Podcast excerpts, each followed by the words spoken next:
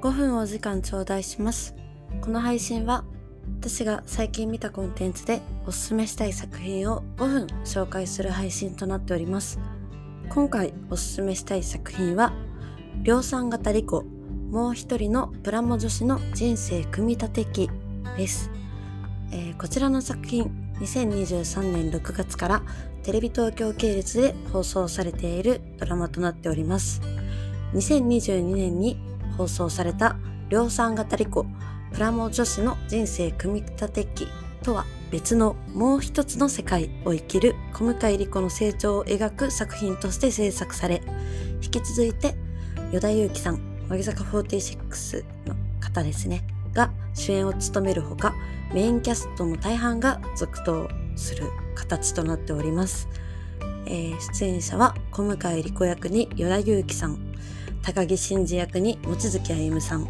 浅井祐希役に前田旺志郎さんその他には矢柴俊博さん市川由衣さん田中要次さんなどが出演されております、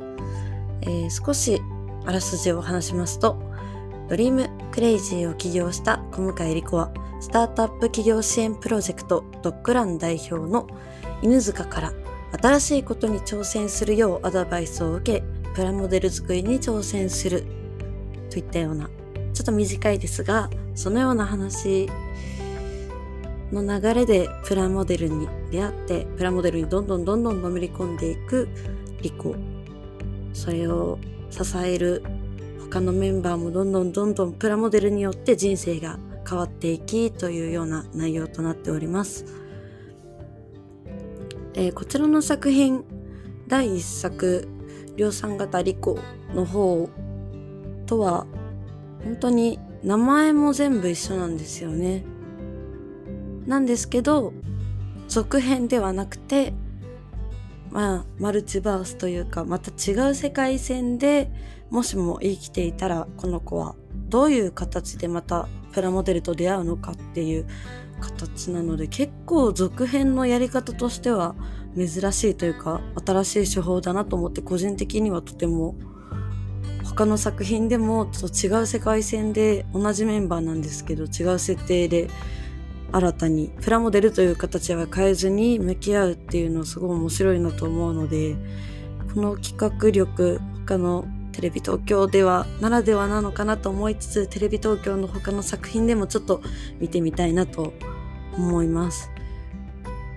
えーこちらの作品私2から見始めたんですけど1も見たくなってしまって1も今同時並行で見ているのですが1だと量産型と言われる女の子が普通の OL の女の子がプラモデルに出会ってちょっとちょっとずつ心境が変わっていってという内容でまたそちらの作品も見ててワクワクしたり楽しめる作品だと思うのでちゃんと2種類別物のプラモデル機を表しているので2から入ってもいいですけども1も同時並行で見るのをおすすめします。オープニングがプラモデルに自分がなっていてそれを切り離すみたいなオープニングは1も2も変わらず同じ形で可愛いのでそれを見ながら癒されながら見れる作品です。与田祐希さんの雰囲気がとってもほんわかしながらもシュールな笑いを取れるっていうまた珍しい雰囲気の方なので見ながら今時の子ではあるんだけどシュールで突っ込みたくなるちゃんと笑いも作れるとても魅力的な方だなと思っております。そういうシュールな笑いがちょこちょこ入ってくるので